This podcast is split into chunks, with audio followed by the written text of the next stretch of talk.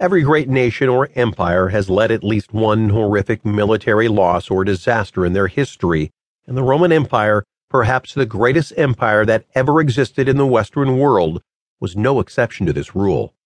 While Rome certainly suffered defeats and outright massacres over the course of its long and storied history, none of them were as disturbing for the empire as the Battle of Teutoburg Forest in 9 CE. This battle, which took place in Germany, is also known as the Varian disaster, named after the governor of the Roman province, Germania Publius Quinctilius Varus. Varus was not only the Roman governor of the Roman controlled sections of Germania, he was also the highest military authority, being able to make decisions as to the who, what, where, when, why, and how of military maneuvers and operations. It was Varus, then, who was in direct command of the Roman legions destroyed in the battle. The battle remains pertinent not only to military historians and archaeologists, but also to modern military officers around the world as well.